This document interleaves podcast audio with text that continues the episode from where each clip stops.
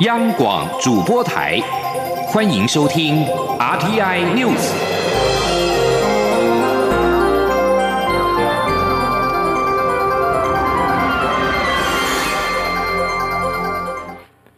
各位好，我是李自立，欢迎收听这一节央广主播台提供给您的 RTI News。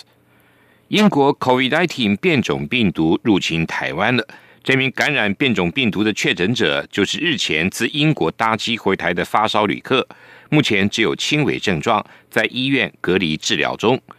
中央流行疫情指挥中心指挥官陈时中今天随即宣布提升台湾的边境管制，自1月1号0时起，排除所有我国居留证跟国人的配偶、商务履约等特殊的情况，否则一律禁止外国人入境。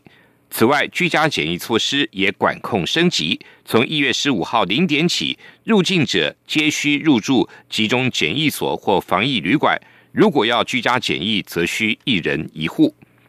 至于台湾采购 COVID-19 疫苗的进展，陈时中表示，指挥中心已经洽购到近2000万剂的疫苗，预计明年3月可以到货，届时将提供9大类族群优先施打，也会保留一部分给民众自费施打。记者刘品希的报道。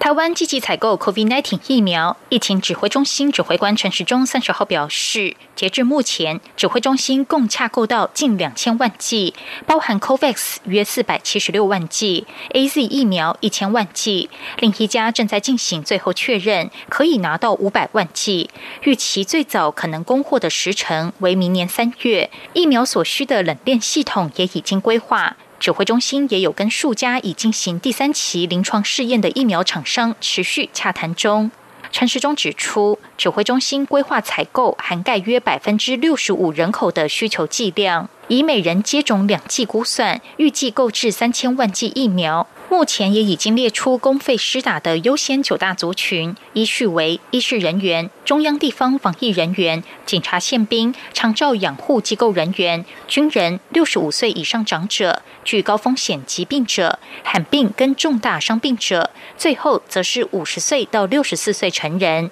未来民众可自愿施打，但无法选择要打哪一家厂牌的疫苗，未来也会保留一些数量给民众自费施打。陈时中指出，目前国内自制研发进度落后国际，但他仍期待国内厂商的研发制程能够接上国内需求。指挥中心也会持续搜集国外疫苗施打状况，以更清楚掌握疫苗的安全性跟有效性。以过去国内施打流感疫苗的情况看来，2000万剂应该需要1年的时间才能够全部接种完毕。他说，我们现在打流感，打流感大概平均我们打这个600万剂，以我们的经验大概都是4个月嘛。那现在要打到3000万剂，那起码在计划里面，那短则半年，多则1年。那很多的疫苗，说一开始疫苗大概它有效期大概是1年，所以大概能够6个月内，可能会很快速。那1年，大概是一个比较合理的一个时程。陈时中也说，指挥中心非常希望能够推出疫苗护照，这是国际流通的重要手段，需要结合更多国家一同商议，彼此要研议开发共同的认证规格。如果一切顺利，未来持有疫苗护照的人很有可能可以缩短居家检疫的时间。此外，陈时中也强调，指挥中心一直没有清楚说明疫苗采购情况，是碍于避免受到外部政治力量打压，导致延缓供货或是减量提供，因此等到现在一切都很确定时才对外公布。央广记者刘聘熙在台北的采访报道。中华民国110年元旦总统府前升旗典礼在低温中展开总彩排，包括三军乐仪队、高中乐仪旗队跟街舞团体等，都把握时间做最后的演练。而为了落实防疫，表演团体必须全程戴口罩，加上寒流来袭，防疫跟抗寒成为演出最大挑战。记者郑祥云、王维婷的报道。中华民国110年元旦升旗典礼30号下午在总统府前进行总彩排，包括国防部三军仪队、北一女中乐仪旗队、建国中学乐旗队、福尔摩沙马戏团和高校联合街舞团、柏林太鼓、福伦社车队等都把握时间仔细演练。为了落实防疫，演出团体都要戴口罩，又碰上寒流来袭，防疫和抗寒成为表演者最大的挑战。高中乐仪旗队的同学们随着音乐舞动身体，运动量大，戴着口罩又要兼顾演出，实在是一大考验。训练的教官说吹奏是不用戴的，就是其他是需要大量的运动，这对同学是有一点挑战。当天我们就是有跟主办单位询问，那我们就按照规定，在集合的过程都会佩戴口罩，然后在表演的时候，因为我们现在还在讨论如何让它比较顺利进行，然后不影响进退场时间，所以这个我们刚刚彩排完，我们回去会来讨论这件事情。在元旦升旗典礼领唱的福伦社合唱团以4部和声唱国歌与国旗歌，团员们在寒风中穿着单薄的礼服，里面贴暖暖包，戴袖套，穿裤袜御寒，加上第一次戴着口罩唱歌，也担心演唱效果不如预期。领唱声乐家吕丽丽说：“我还是想争取，因为站在台上唱跟底下的观众有一段距离呀。”是不是这个是没有很严重的，所以我希望在台上的演唱可以不必戴口罩这样子。考量防疫，总统府前元旦升旗典礼取消民众入场，改为线上直播方式进行。尽管如此，表演团体还是卖力演出，要在镜头前呈现完美的一面。中央广播电台记者郑祥云、王威婷采访报道。台湾出现首例英国 COVID-19 变种病毒，地方政府包括了桃园市、台中市、嘉义市、台南市跟基隆市，今天晚间先后宣布31号晚间的跨年活动取消，民众进场观赏表演，而改采线上转播。法务部推动受刑人自主监外作业的政策，法务部今天表扬了绩优合作厂商。法务部长蔡清祥表示，这个政策可以让收容人获得良好的工作机会以及教化的目的，厂商也能够解决缺工的问题，可以说是创造三赢。记者欧阳梦平的报道。法务部推动自主监外作业，是指让受刑人可以自主往返工作及监禁处所、监狱不需派人戒护的监外作业，希望能够借此促进受刑人尽速适应社会生活，能够及早为重返社会做准备。这项制度从2017年6月开始推动，从当时只有56家合作厂商，到现在已经增加为219家，每日出工人数也从450人到今年底前已经达成1200人同时在外作业的目标。法务部长蔡清祥、矫正署署长黄俊堂等30号共同敲碎1200字样的冰块庆祝达标，并颁奖表扬绩优合作厂商。蔡清祥在致辞时表示，这是好的政策，可以让收容人得到良好的作业机会，也能达到教化的目的，厂商则可解决缺工问题，可说是三赢。他特别举阿豪为例，表示只要努力工作，复归社会后便能做个有帮助的人。他说，你做得好，董事长赏识你，你假这个刑期期满假释以后，甚至会把你留下来继续工作。阿豪先生就是一个最好的典范，他勤奋的工作，获得赖董的赏识以后，还把他升为组长，现在已经做到经理了呢。你知道他一个月有多少收入吗？大家想象不到啊，超过10万块，给他机会，所以要更加的珍惜。